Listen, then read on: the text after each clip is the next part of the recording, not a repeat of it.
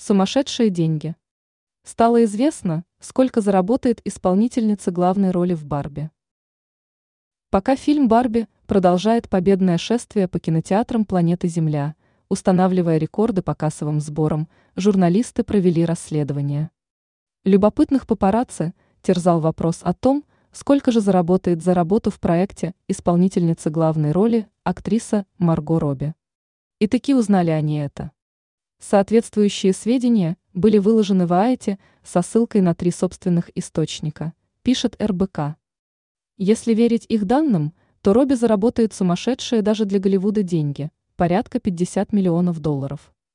Уточняется, что эта сумма включает заработную плату и бонусы за кассовые сборы. Теперь немного математики.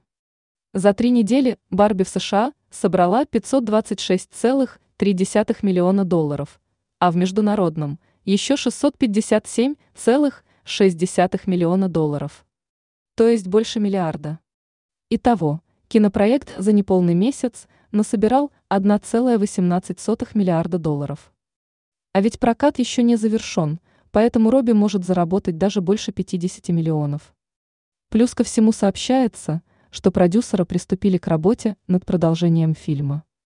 Если актриса и там будет присутствовать, то ее денежное довольствие значительно вырастет.